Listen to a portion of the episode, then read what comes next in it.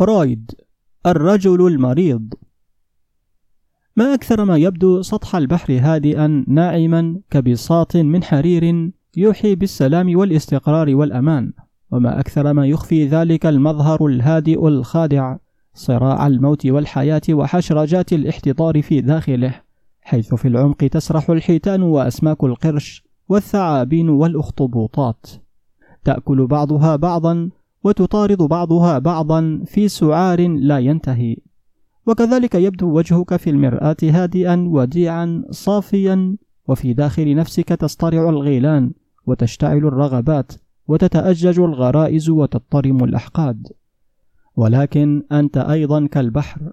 إذا تجاوزت الأعماق التي تصطرع فيها الحيتان وصلت إلى سكون القاع حيث الأصداف واللآلئ والمرجان. وكذلك نفسك إذا تجاوزت فيها منطقة الغرائز وصلت إلى منطقة الروح حيث ترفرف السكينة ويتلألأ ضياء الحكمة وتنفجر المحبة صافية من بين يدي الخالق الرحيمتين. ويقول لنا الخالق أنه قريب قريب جدا أقرب إلينا من حبل الوريد أقرب إلينا من الدم في شراييننا فهو على عتبة روح كل منا. وينكر فرويد هذا الكلام عن الروح. وينكر أن في النفس منطقة روحية تعشش فيها السكينة وتنشر الحكمة والمحبة أنوارها وهو لا يعترف إلا بالأعماق السوداء الحيوانية التي تصطرع فيها غيلان الغرائز ويقبض فيها سلطان الشهوة على كل شيء. والذي يتابع ما يجري في أوساط علم النفس في أوروبا والغرب يجد أن نجم فرويد قد غرب تماما من أفق علم النفس ولم يعد أحد يتكلم عن نظريته البائدة في الحافز الجنسي. ومع ذلك ما زلنا نجد لفرويد نفس الهالة القديمة في نفوس شبابنا ربما لنقص أو كسل في المطالعة والمتابعة وربما لأن نظريته في الحوافز الجنسية تجد استجابة عند الشباب المراهق أكثر من النظريات الأخرى الأكثر عمقا وتجريدا. ولا شك أن القول بأن الإنسان يدور في فلك حول غريزته الجنسية هو قول مريح جدا بالنسبة لشاب في مرحلة مراهقة. كل هرموناته وحواسه تدفعه دفعا إلى التفكير في المنطقة التناسلية من جسده. ولكن هذا الشخص ذاته سوف يغير رأيه في فرويد وفي نفسه حينما يبلغ أوج رجولته وتتسع اهتماماته وتنطلق عواطفه وأفكاره خارج أسوار غرائزه لتحلق في آفاق أوسع وأرحب.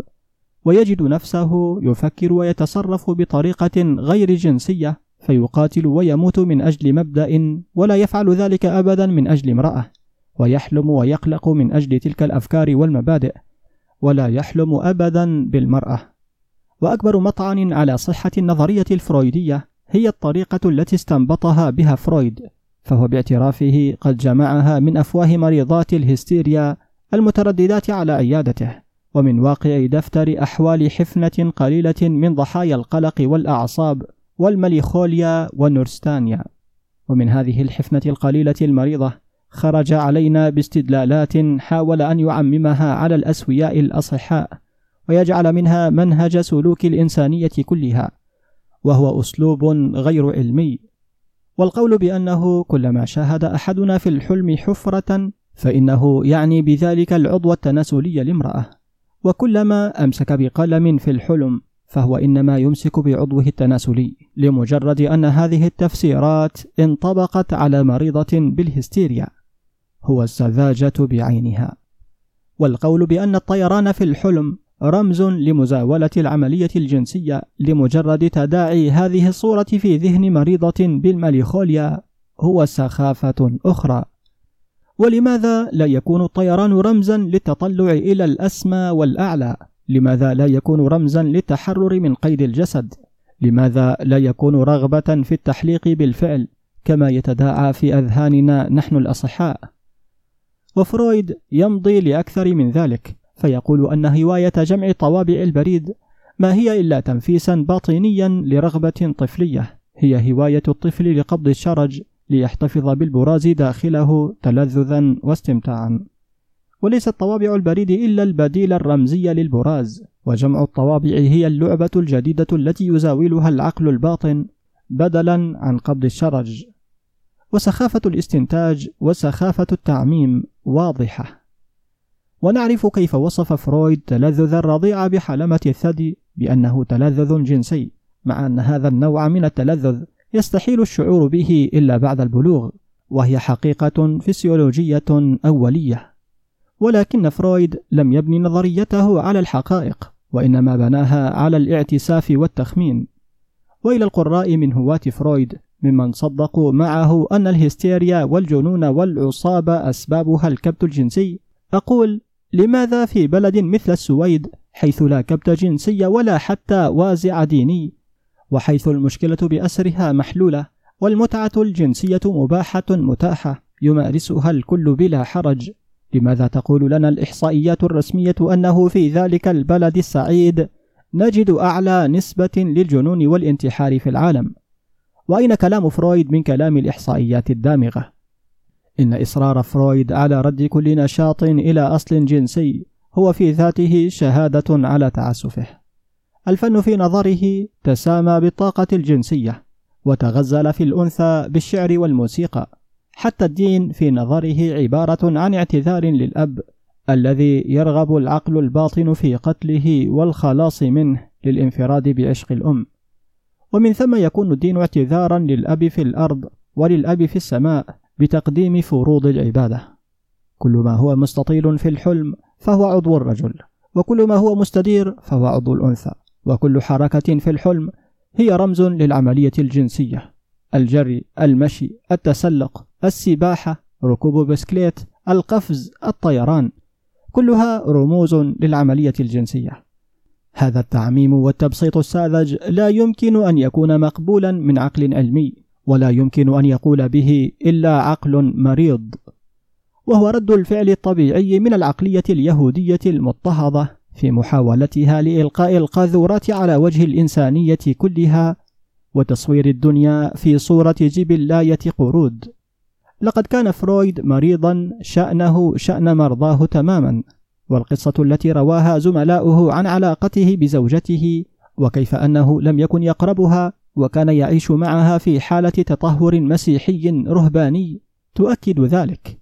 أما كلام الفرويديين المتحمسين عن نجاح التحليل الفرويدي في علاج المرضى فإنه لا يقدم حجة. فالتحليل بأسلوب إدلر نجح في علاج نفس المرضى والتحليل بأسلوب يونغ نجح في علاج نفس المرضى. وهي نكتة أشبه بما كانوا يقولونه لنا في كلية الطب عن مرض الإنفلونزا الذي يشفى بالأدوية في أسبوع ويشفى بدون أدوية في سبعة أيام.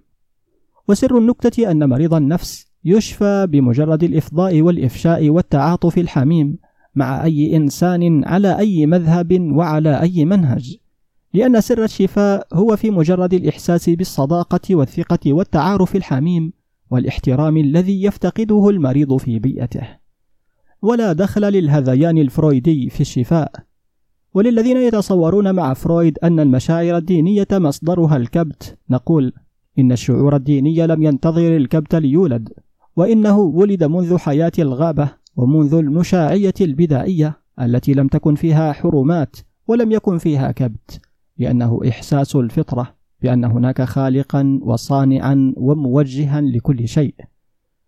والفطرة كانت دائما المؤشر الذي لا يكذب والذي كان يشير إلى الحقيقة بإصبع ثابتة أحيانا مرتجفة أحيانا. قد تهتز اليد التي تشير فيختلط على العقل فكرة الدين بالأسطورة والحقيقة بالخرافة فيعبد الشمس وينسى خالقها ويعبد الرمز وينسى المرموز له ولكنه يصل في النهاية إلى الطريق السليم بعد رحلة البحث والتخبط ويضع يده على الحق الذي لا ريب فيه. والطب بدأ على صورة تعاويذ وأساطير وتاريخ الطب القديم هو الخرافة بعينها. ومع ذلك لم يقل أحد بأن علينا أن نرفض الطب الحديث لمجرد أنه بدأ على تلك الصورة البدائية. وبالمثل لا يمكن لأحد أن يرفض الدين لمجرد أنه بدأ في القديم على شكل أساطير. إن الحقيقة لا يمكن أن تكتشف دفعة واحدة وإنما خطوة خطوة تتصفى من الأساطير والألغاز والأحاجي. وإبراهيم النبي عليه السلام بدأ بالاعتقاد أن القمر هو الله. فلما غرب قال بل الشمس هي الله. فلما أفلت قال إني لا أحب الآفلين. لا يمكن أن تكون كل هذه الظواهر التي تأفل هي الله بل هي مجرد ظواهر مخلوقة. والله الحق هو خالقها جميعا. لقد مر بنفس مراحل اكتشاف الحقيقة بادئا بالوثنية حتى انتهى إلى التوحيد. وهكذا نرى أن تاريخ الأديان بكل ما فيه من أساطير لا يمكن أن يكون مطعنا على الدين الحق وإنما هو رحلة العقل في مسراه ومعراجه نحو إدراك الحقيقة. وهي رحلة شائكة يتخبط فيها العقل ويتوه الوجدان وتدمى الأقدام ويضل المسافر ويصطدم بالعديد من الأزقة المسدودة قبل أن يهتدي إلى الطريق المستقيم. وما كلام فرويد إلا زقاقا من تلك الأزقة المسدودة التي يتوه فيها العقل ويضل الوجدان وينتكس الأسوياء عائدين إلى مراهقتهم الأولى.